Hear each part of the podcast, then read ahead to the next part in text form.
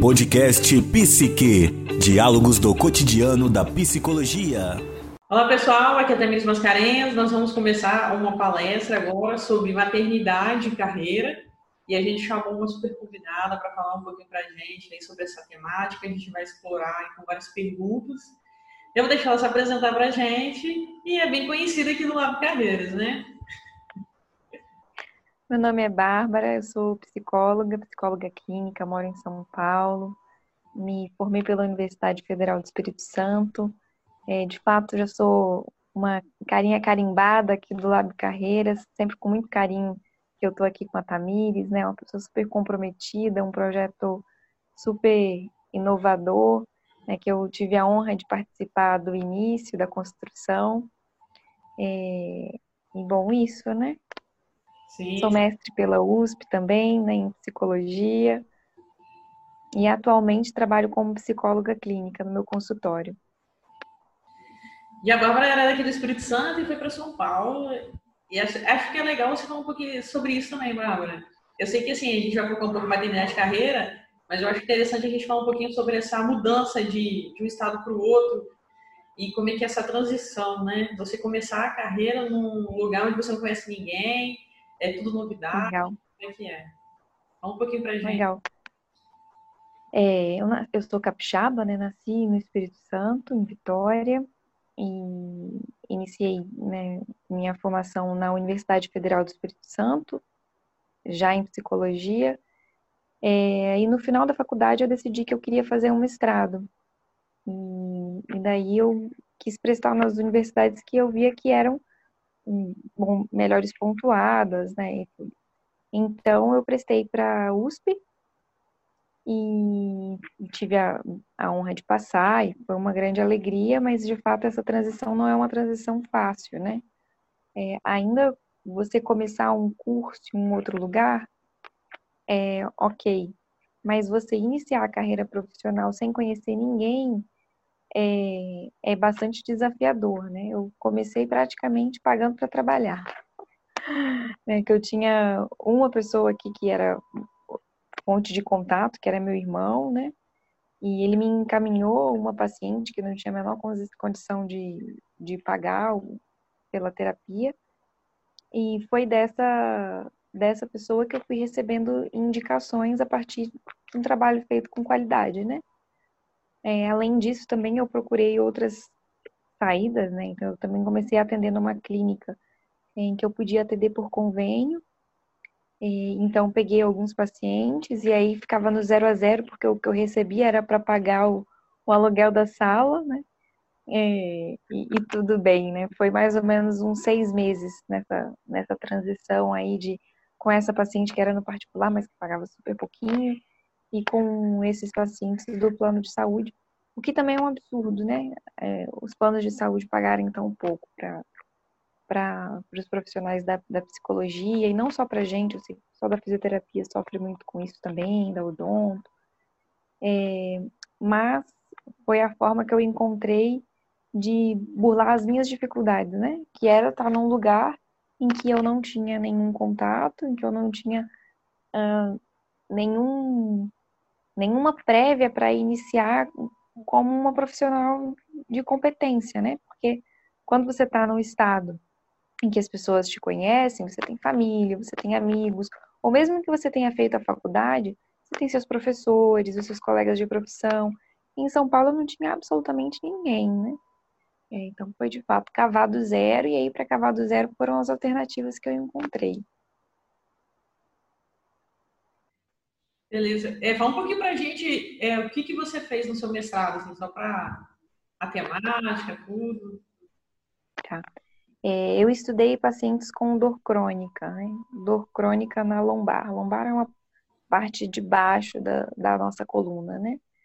É, eu pesquisei qual que era o perfil, mais ou menos, desses pacientes, né? Compreendendo a dinâmica psicológica deles, de alguns pacientes. Né? Foi uma pesquisa qualitativa, ou seja, tinha um número reduzido, eram 10 pacientes que eu estava pesquisando, é, e eu queria entender qual era a interação né, da dor e do perfil psicológico, emocional e comportamental desses pacientes. E foi uma pesquisa super valiosa, que tem muitos resultados, ainda estamos publicando é, coisas a partir disso, né? De tanta coisa que a gente acabou encontrando. Legal. E, Bárbara, assim, você começando essa carreira do zero, é, terminando o mestrado, tudo, como é que foi, assim, essa decisão? Não, agora já dá para começar a ter um filho, a pensar sobre isso? Porque também acho interessante você falar, é porque a gente tem a maturação né, da carreira, tem a questão financeira também. Quando que foi assim? Eu sei que nunca tem o, o time perfeito, né? É, e às vezes a gente consegue planejar e às vezes acontece. É, uhum. E foi assim esse momento? Eu não sei se você planejou, como é que foi. Então, assim, fala um pouquinho pra gente desse momento, assim, tipo assim, não, acho que agora tá confortável. Perfeito. É... Então, quando eu cheguei em São Paulo, né, fiz meu mestrado, dois anos e meio, e logo que eu terminei meu mestrado, eu me casei. Eu já namorava, né, durante o meu mestrado inteiro, e antes eu me casei. E dentro do meu plano do meu esposo, é, sempre houve uma, uma disponibilidade para engravidar, né? Assim, a gente sempre teve esse desejo, né, de ter filhos, né? Sempre, sempre foi algo que para nós era certo que em algum momento aconteceria. É, e então a gente já casou buscando uma organização financeira e profissional para que eu pudesse engravidar. É claro, assim, não claro, né, porque algumas pessoas buscam isso logo no início do casamento, mas nós dois não buscamos logo no início, né, assim, não, ativamente não buscamos engravidar no começo do casamento. É, mas a gente já direcionou a nossa vida para que isso pudesse acontecer o mais breve possível. Então, nós ficamos dois anos casados e, e nesses dois anos nós começamos a juntar, fazer uma poupancinha né, para duas coisas, uma que era para o nosso imóvel e uma que era para a maternidade, né, para engravidar. É, então essas duas foram nossas primeiras preocupações. Só que nesses, depois desses dois anos, como as coisas não são previsíveis, o, o meu esposo teve uma crise profissional, né, quis mudar uma, uma, a trajetória profissional dele e eu dei o, o apoio, né, tudo achava que que se era algo que fazia sentido, dois podíamos investir, né? Então, nós reprogramamos também, né? Pouquinho, você se experimentar nessa área, crescer e estabilizar, porque não só financeiramente precisa para ter gerar nossos filhos, mas é, a estabilidade afetiva, estabilidade profissional. Por mais que você tenha essa poupança, né, que é algo que, que dá uma segurança, você seguro na carreira em que você está, isso também é um peso, porque a poupança não dura para sempre, né? Então, nós dois decidimos prolongar um pouquinho mais essa, esse tempo, e aí, de fato, ele se experimentou e, e cresceu e foi tomando outros rumos. E quando a gente sentiu que tanto a minha vida profissional estava estável quanto a dele, a gente decidiu dar essa, esse start na largada, né? É, e não só também, então vamos lá, né? Tem essa parte profissional, a parte financeira, que foi pensar numa poupança desde o começo do nosso casamento, mas também a parte afetiva, né? É, porque casar muda muita coisa na rotina do casal, né? Eu morava sozinha, ele já morava sozinho também, mas quando a gente junta, então você tem essa construção de uma nova cultura familiar, né? É, e essa foi uma outra coisa também que a gente percebia aqui com três anos de casado, quase quatro, a gente já tinha criado um espaço que era nosso, né? É, e que morando longe, né, tinha mais ainda esse espaço que era nosso mesmo, né, que era meu e dele, a cultura familiar que nós dois construímos e que hoje a gente passa para minha filha, né?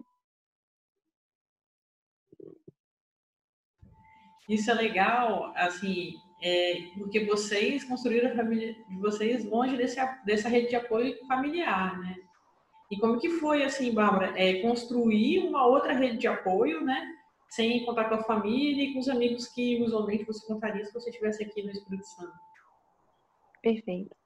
É, para as pessoas também saberem, né? Minha filha agora está com oito meses, já já faz nove, né? Então, eu sou uma mãe nova, né? sou a mãe de uma bebezinha. Eu ainda estou sentindo as consequências, né, do que, que é morar longe da família, morar longe dos amigos. Mas nesse tempo, como eu e meu esposo casamos aqui em São assim, casamos e já morávamos aqui em São Paulo, é, nós acabamos construindo uma rede de apoio, né? É, que são os nossos amigos. Definitivamente não é a mesma coisa que estar perto da família, né? Porque não é que eu vou pegar a minha filha e falar assim, ai mãe, cuida aqui para mim, né? Não, eu não tenho essa possibilidade. É, não vou ligar para uma amiga e falar assim, ai, cuida aqui para mim, né?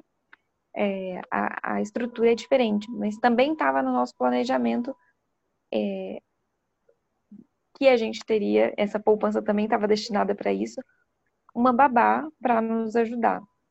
Acontece que veio a pandemia também e desprogramou tudo, então não teve babá, não teve nada, foi um, um desafio bem grande, porque eu e meu esposo ficamos sozinhos. E aí entra num ponto que eu acho super importante quando a gente fala de carreira, que é o tempo de licença maternidade e o tempo de licença paternidade, né? É um tempo super curto para os homens, né? É, minha filha tinha 15 dias de nascida e meu esposo tava, já estava trabalhando. Né? É, tivemos, assim, uma grande perda por estar na pandemia, que a gente não teve a nossa família aqui, que era estava todo mundo programado para vir, mas tivemos um ganho que foi ele estar trabalhando de casa, né? Mas a gente teve que se virar nos 30, né? E hoje a gente entende até a pandemia como um presente para a paternidade dele, porque senão ele estaria o tempo inteiro em que minha filha ficava acordada fora de casa durante os primeiros três meses de vida da minha filha, que ela ah, acordava às seis horas da manhã, ele saía de casa às seis horas da manhã. E ela dormia às cinco e meia da tarde. E ele chegava às seis da tarde em casa, né? Então, se não fosse a pandemia, ela teria sido isso, né? Não, ter, não encontraria praticamente o pai dela. Claro que a criança se reorganiza, né? Quando sente falta dos cuidadores. Mas mesmo assim, eu acho que seria, seria um prejuízo muito grande, né? Então, acho que essa é uma, uma questão importante. Nós mulheres ainda temos um, um pouco mais de tempo, mas ainda assim, né? A maior parte volta com quatro meses. E é muito pouco tempo, né? Seu bebê tá no peito ainda, né? Tá mamando super. Você acabou de entender a rotina do seu filho, né? Acabou de entender os sinais que ele te dá e você já precisa se despedir para trabalhar, né? E é legal assim que você falou dessa licença, porque assim, o CLT é quatro meses, né? dependendo do local funcionário público, fica seis, às vezes até sete. Eu sei que tem lugar que é até um ano. É, mas como no caso você não é CLT, você é autônomo, né? E como é que é organizar essa licença, sendo que você, assim, né, tá ali autônomo? É, se você puder falar um pouquinho também dessa questão do INSS, você pagava, como é que era, até para orientar, porque às vezes tem psicólogo ouvindo. Então, assim, como você conseguiu se organizar e depois a gente vai explorar um pouco essa questão da pandemia também, que é bem interessante. Legal. É, eu pago meu INSS, né? Desde que eu, eu já pagava, quando eu era estagiária, eu tinha sido contratada, então eu já pagava meu INSS. Depois fiquei um tempo sem pagar e eu tive que correr atrás do prejuízo, entender do INSS como é que eu fazia, como é que eu tinha que voltar a pagar. E é, pelo que eu me recordo, tá?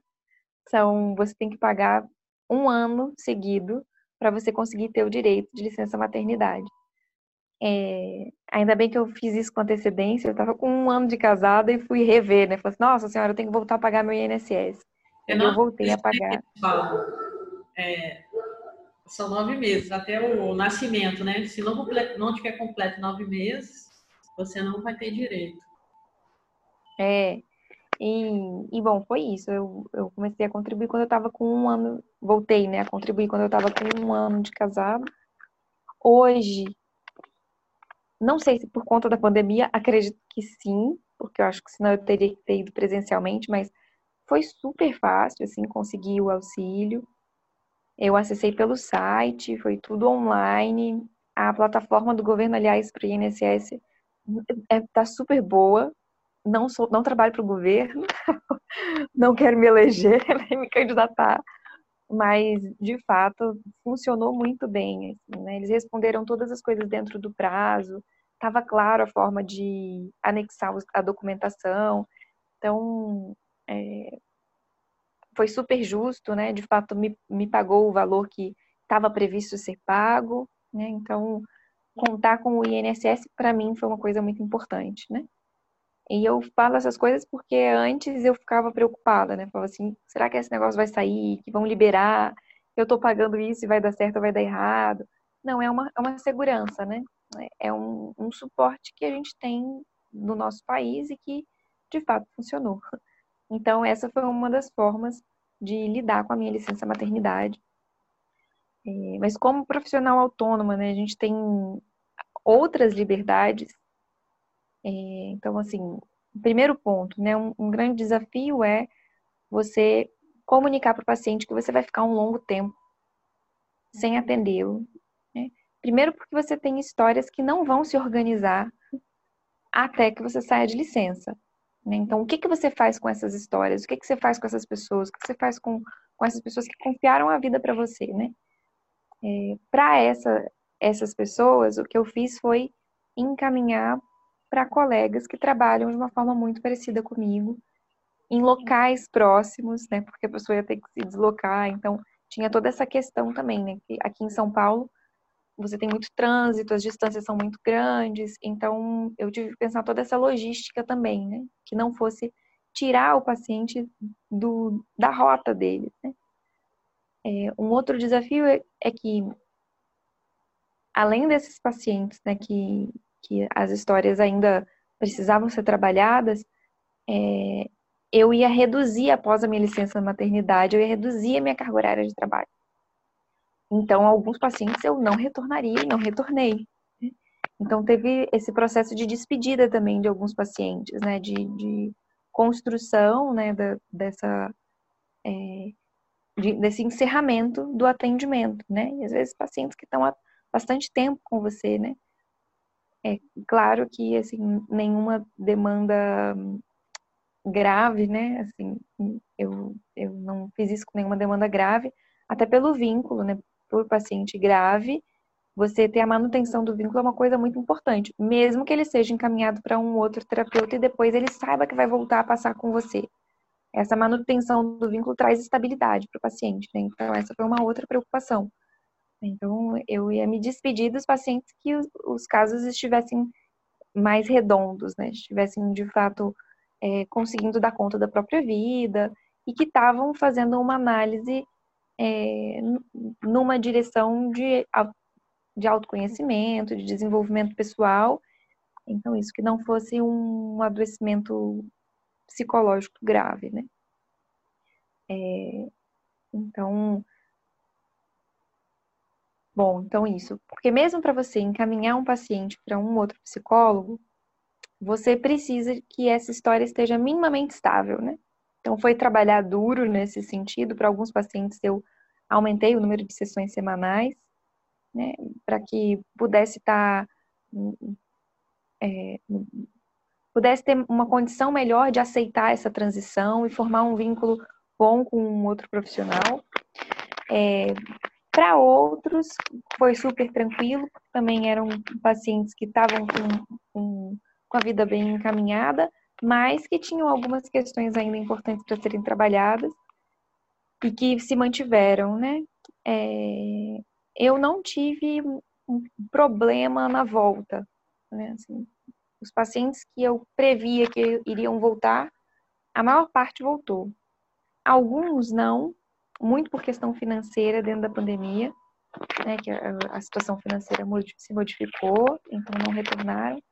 Mas eu acho que trabalhar esse vínculo, né, usei essa palavra algumas vezes aqui para dizer da passagem para um outro terapeuta e para o retorno da sessão, mas essa eu acho que é o grande link da gente ficar autônomo, né? É trabalhar esse vínculo com o cliente. Aí eu não estou falando nem só com o paciente, né? Mas para alguém que trabalha não sei, com consultoria, né, ou que trabalhe com outra área de saúde, né, seja um dentista, é, é, é, você conseguir ter esse vínculo de confiança, de parceria com, com o seu cliente, é essencial, né? Para que você tenha essa segurança de que você vai ter uma grande porcentagem que vai retomar com você. E, e que isso não fica como um, uma irresponsabilidade profissional, né? A, a, gestação não ser entendida pelo, pelo seu cliente como uma irresponsabilidade profissional, mas como algo natural da vida que foi planejado e que você está sim olhando para o seu cliente, para o seu paciente, é, com cuidado e com atenção, mesmo dentro desse período único e singular na sua vida.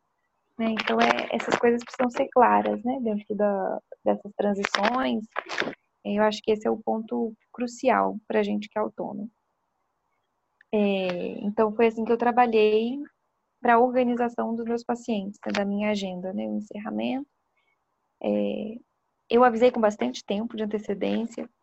A minha barriga já estava começando a aparecer, mas eu avisei quando estava com mais ou menos cinco meses, de quatro para cinco meses de gestação, para que os pacientes pudessem é, digerir né, essa, essa, esse distanciamento que iam ter pela primeira vez, né? É, eu falava disso do tempo de licença maternidade. É, eu tive muito pouco tempo também por ser autônoma. Eu tirei no total três meses, né? Mas eu fui retomando aos poucos, o que também é bom, né? Tenho o prejuízo de ter retomado cedo, mas o benefício de retomar no meu ritmo, né? Então, eu retomei com um paciente, que era um paciente que para mim era um caso mais fácil de ser conduzido, né? É, e aí eu fui colocando de pouquinho em pouquinho um paciente por dia. É, e aí, quando eu já estava com, com a, a, Ana, que é minha filha, com cinco, seis meses, com seis meses, que foi na introdução alimentar dela, estava com seis meses, é que eu preenchi minha agenda como eu quero que ela permaneça, né? Porque, não, como eu disse, eu não retomei todos os meus pacientes. Essa também foi uma organização financeira, né? Que eu tivesse no momento da carreira em que fosse possível reduzir a minha agenda.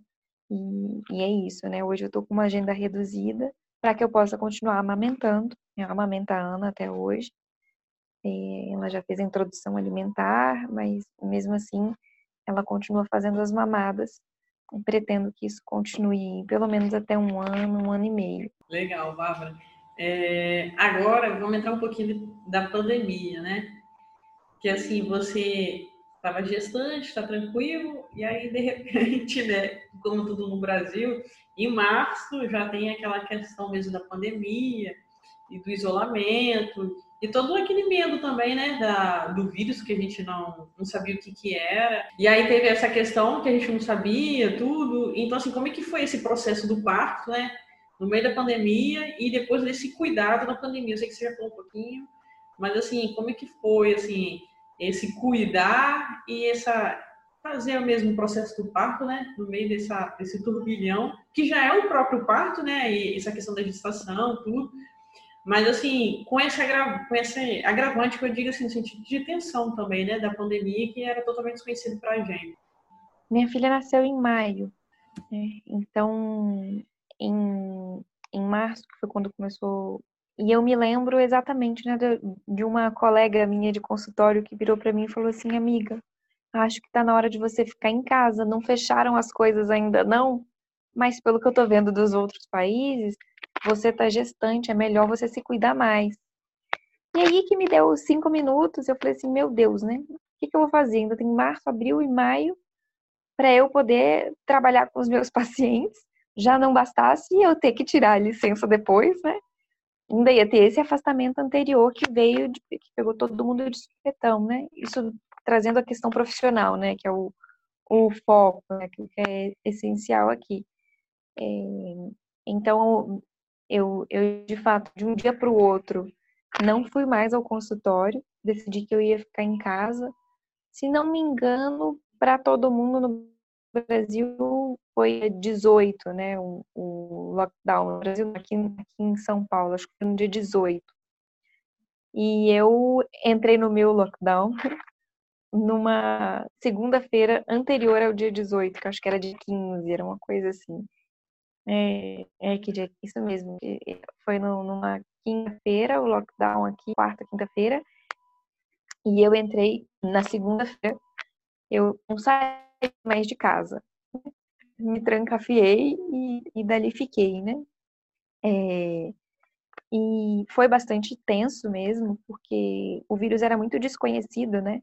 Hoje ele ainda é uma grande ameaça, mas é uma ameaça conhecida. A gente sabe mais ou menos quais cuidados de fato fazem sentido, quais cuidados não fazem. As pessoas nem usavam máscara na época. E meu esposo, ele, é, eles liberaram também um pouco mais cedo os, os funcionários, então ele também parou de ir para o trabalho. E, e, bom, também eu avisei para os pacientes e eles foram super receptivos. De novo, aquele ponto do vínculo, né? Dos, das pessoas, dos seus clientes e dos seus pacientes, saberem que você é um profissional que está vinculado, que está ligado a eles, que, que, se preocupa com eles e que não é irresponsável, né?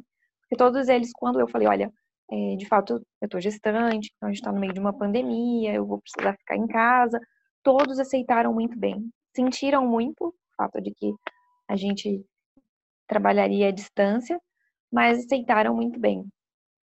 É, e aí eu atendi então os pacientes todos online até o período que eu tinha estipulado com eles, que era o iníciozinho de maio, é, ou quando a Ana nascesse, mas a Ana ficou até o, o, os últimos segundos dentro da minha barriga. É, e, e, eu fiquei com os pacientes online até início de maio.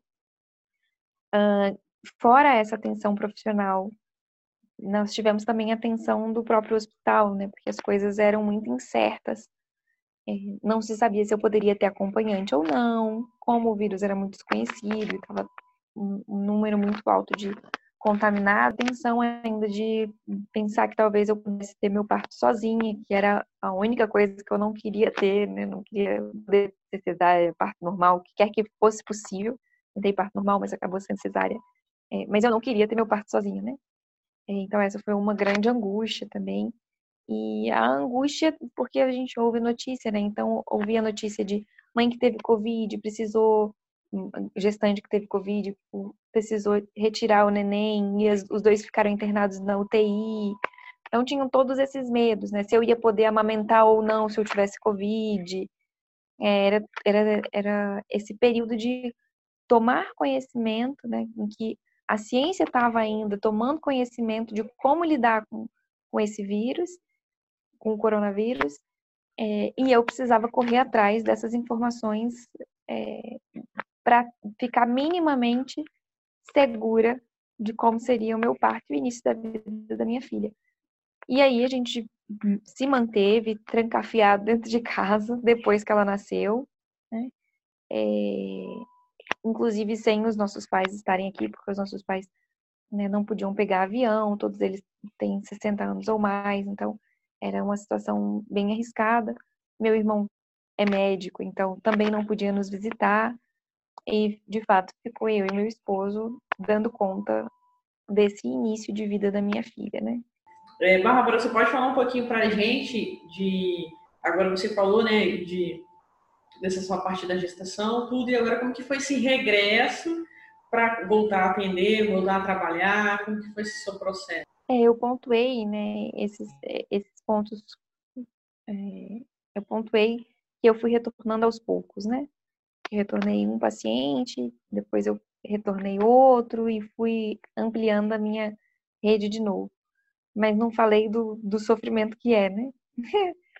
Porque, e aí eu vou dizer, deixar claro que foi a minha experiência, é, acompanhei algumas colegas que tiveram filhos um pouco antes de mim, um pouco depois de mim, e que o retorno da maternidade para o trabalho teve outro significado, né? É, para algumas até um alívio, porque a maternidade, né, e aí vamos, não vamos deixar nesse lugar idealizado, né? A maternidade é algo exaustivo e a nossa geração foi foi formada para cuidar da profissão e não para cuidar da casa, e não para cuidar de uma outra vida. Então, nesse sentido, a gente precisa se reconstruir quando chega um filho, né? É, mas para mim, eu sempre fui muito apaixonada pela minha profissão. Eu amo ser psicóloga, eu amo ser psicóloga clínica, eu adoro o que eu faço. Então eu imaginava que eu teria mais desejo de retornar aos atendimentos. E isso não foi uma verdade, foi um sacrifício muito grande. Mesmo que fosse um paciente só, uma horinha só, né, na primeira semana, foi uma horinha que para mim era assim, meu Deus, como é que minha filha vai estar? E aí, muito também por conta desse período em que eu voltei, porque ela só tinha três meses e eu tinha acabado de começar a entender como é que ela funcionava, né? É, esse início da, da, da, vida do bebê é muito difícil, né? Para a mãe, né? É uma que a gente chama de puerpério, né? É uma fase em que tudo é muito confuso. A mãe ainda não consegue entender o jeitinho do neném, de chorar. É, mas assim, eu tive essa, essa, esse desafio, né? De quando estava com esses três meses, eu retornei então à minha vida profissional, logo quando eu estava começando a curtir a maternidade, né? E como dar de mamar, e era um objetivo meu e continua sendo, é, dar de mamar é uma coisa que exige muito em relação a tempo mesmo, eu ficava muito preocupada, porque eu ficava pensando, e se a Ana precisar mamar na hora que eu tiver que atender minha paciente, né? O que, é que eu faço com isso? Então, isso era desafiador também, essa ideia, né? Aí foi que minha mãe veio mesmo com a pandemia, né? ela veio, fez uma pequena quarentena aqui em São Paulo e ficou comigo nessa nesse início da vida, nesse, nesse início do meu retorno, né? da minha vida profissional é, e, cuidou da filha para que eu ficasse tranquila. Então ela veio 15 dias antes do meu retorno, se adaptou a Ana, né, a ajudar ela dormir, ela só dormia comigo peito, então teve todo esse processo de adaptação e para mim, então, pessoalmente, foi um processo doloroso. né?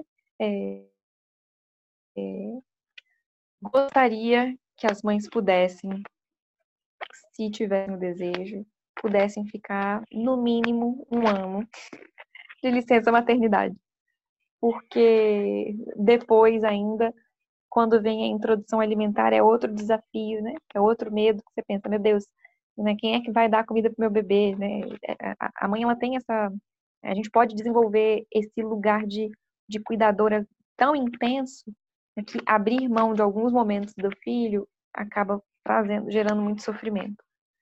Né? E, e até uma sensação de perda da identidade materna, né, que eu já vi acontecer também não só comigo, mas com pacientes mesmo, né? Assim, essa, essa perda da identidade materna porque está abrindo mão de alguns alguns cuidados do neném por conta do retorno ao trabalho, né? E o medo, né? O medo de não dar conta, porque não só o neném demanda muito, como a nossa estrutura emocional está muito diferente. É, então, eu me lembro que eu, eu tinha mais dificuldade pelo cansaço mesmo, né? Quando você dorme muito pouco, que acorda para dar de mamar. Então, pelo cansaço, a minha memória era muito menor. Né? Eu trocava, às vezes, palavras. Toda mãe fala isso. Se você for perguntar, toda mãe de bebezinho fala que esquece as palavras, né? Fica, como é que é mesmo? Laranja, né? Uma palavra tão simples. Mas você esquece, pelo cansaço, né? Do, do envolvimento com o neném. E, e fora que é, é redirecionar a sua libido, né? Sua libido está toda colocada naquele ser, para dar vida para aquele ser. Então, colocar de novo no trabalho é um desafio.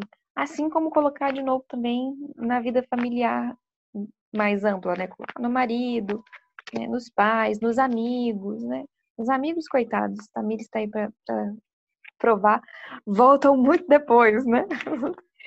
Mas até isso, né? Essa, essa retomada de colocar a libido em outros lugares que não no neném é um outro parto, né? É, fala um pouquinho também pra gente. Eu sei, assim, como você falou, né? Cada caso é um caso, cada pessoa experimenta e vivencia de uma forma diferente. Mas como que foi também esse suporte do seu esposo, né? Já que ele também estava dentro de casa por causa do Covid e tudo, acabou trabalhando um pouco home office.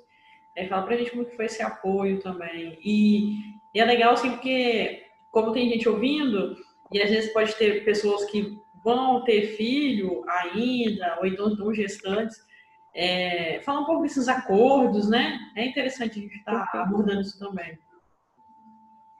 É, legal, uma boa pergunta. É, foi um acordo feito em cima da hora, conta da pandemia, né? O acordo era um, virou outro. Mas né, as nossas mães iam ajudar, mas como não ia ter mais, não ia ter mãe, não ia ter babá, é, meu marido foi super parceiro, assim, né? E, e o que a gente fez é que ele ia cuidar de todas as funções da casa, né? Todas, e eu ia cuidar da nossa filha. Claro que nos momentos em que ele tivesse livre, ele também me ajudaria, né? Principalmente no tem um horáriozinho que a gente chama de a hora da bruxa. Nos três primeiros meses do neném, que é entre 5 7 horas da noite, né? 5 da tarde, 7 da noite. É, em que a mãe normalmente está muito cansada e o neném também está muito estressado e a mãe ainda não entendeu como é que faz o neném dormir e tá tudo misturado e embolado e, e o neném chora muito, né? É bem comum, é bem frequente que isso aconteça. A Ana é um neném que chora pouco, mas nesse horáriozinho era o horáriozinho dela ficar irritada, ficar indócil, ficar agitada, choramingar. E era o horário que o Diego saía do trabalho, né? Então, é, também era um acordo muito importante para mim, que nesse horário ele pegasse a Ana, né? Então ele pegava a Ana, cuidava dela, e normalmente ele é quem fazia ela dormir nessa hora. É... Como eu amamento, eu sempre achei mais fácil que eu acordasse para pegar o neném. Então isso foi um combinado que para ele saiu bem, né? Porque eu é quem acordava mesmo e pegava e a madrugada era minha. Nunca foi um, um problema, por mais que me cansasse, nunca foi um problema. E eu sabia que ele ia ter que funcionar intelectualmente e não dormir e funcionar intelectualmente são duas coisas muito difíceis de se fazer de forma concomitante. Então eu falava, não, você descansa à noite, eu fico com a Ana, né, na madrugada, e como ela acordava muito cedo, ela acordava entre 5 e 5 e meia da manhã, aí ele acordava esse horário, e ele ficava com ela e eu dormia, né? Então o acordo era esse. Nesses dois períodos, né, antes do trabalho e pós-trabalho, ele dava esse suporte e cuidava das coisas da casa também. Então, vocês podem ver que foi muito puxado, né? Porque não é que ele não fizesse nada durante o dia a dia de trabalho, né? Ele trabalhava. É, mas as coisas de casa, é, já fica a dica aí para as mães. Eu simplesmente abri mão, a casa ficou sem passar um pano durante muitos dias, né? As louças se acumulavam e ninguém morre de sujeira, mas morre de falta de comida. E esse foi um outro ponto também, verdade. Esse é um ponto legal também que fica aí dica e foi uma mãe que me deu de dica. Comprem marmitas para esse começo. A gente comprou marmitas congeladas, né? Todo mês a gente comprava 60 marmitas para o almoço e para janta. E aí nem eu nem ele tínhamos que cozinhar. Então esse foi o nosso acordo. Nós também, como eu estava falando, né, assim como a maternidade é muito desafiadora para nós, porque fomos educadas para focar no trabalho, para eles também o cuidado de casa é muito desafiador, né? Agora, assim, indo para o final, né, e chegando no, no cerne da, daqui da nossa conversa, quais são as dicas e o grande segredo, assim, de, no resumo de tudo que você viveu, né, de, de equilibrar essa questão da carreira e maternidade? O que, que você acha assim? É claro que não existe fórmula, tá, gente? Ah, é, faz isso que é sucesso, vai dar certo. Cada, cada um tem sua rotina, né? o trabalho também é diferente. Mas, assim, no geral, assim, você pode dizer que deu certo para você e, de repente, a gente pode começar a pensar, né? A pessoa quando escuta começa a pensar que pode fazer também, ou então, a partir daí, já é um indicador para ela começar a pensar no que ela pode fazer, tendo como possibilidade. Acho que a dica mais importante é muita comunicação com o parceiro e com a parceira, né? É, porque os acordos vão ter que ser refeitos muitas vezes, porque a maternidade é algo não só por conta do Covid, mas é algo que é muitas vezes imprevisível. Cada filho é um filho, né? cada gestação é uma gestação, então é, esse espaço de comunicação é essencial. Então, que o matrimônio, que a parceria, o casamento, o morar junto, o que quer que seja, esteja bem estabelecido, né? Que não seja um espaço conflituoso, um espaço agressivo, né? Então, essa, essa dica é, é a mais que seja um espaço em que a comunicação seja ativa, né? Que os dois tenham a possibilidade de dizer, olha, tá pegando, que, que a gente faz agora, né? É, para que os contratos possam ser refeitos, né? É, esses combinados né, de parceria possam ser refeitos. É, dica 2, leia muito durante a gestação, leia muito sobre o começo da vida do bebê, principalmente. Depois as coisas se ajeitam, mas esses três primeiros meses, né, são, são meses desafiadores. Então, esteja preparada, né? Principalmente as mulheres, mas os homens também, porque as mulheres precisam muito do suporte masculino nesse período, né? Precisam muito da paciência, do carinho, do cuidado, da atenção, do afeto, porque a gente fica meio perdida, né? Meio confusa, meio nebulosa, especialmente no primeiro filho, que é um filho em que a gente está construindo nossa maternidade. Mas nos outros também, porque, como eu disse, cada filho é um filho. É, não sei como é ter o segundo filho, mas imagino que seja também desafiador. Então, essa é a segunda dica. Estude muito, né? Leia muito sobre os processos iniciais do neném, para que você esteja tranquila, não se frustre também com, com as dificuldades que vão aparecer no meio do caminho. Não idealizar, mas também não, não demonizar a maternidade. É cansativo, é exaustivo fisicamente, mas é um afeto que nenhuma outra relação é possível construir. É, ser mãe é muito gostoso, é, é, receber o, o, cuidado do seu filho de volta depois desses três meses. Esses primeiros três meses não tem cuidado nenhum de criança nenhuma, tá bom? É depois desses três primeiros meses que o neném começa a te dar um feedback. É, mas é muito cansativo, mas isso, né, também é, é muito gratificante. Você se perceber como capaz de, de gerar uma vida, de colocar um, um ser no mundo. Acho que são essas dicas. Obrigada, viu, Tamires? Obrigada pelo convite. Foi muito bom partilhar com você.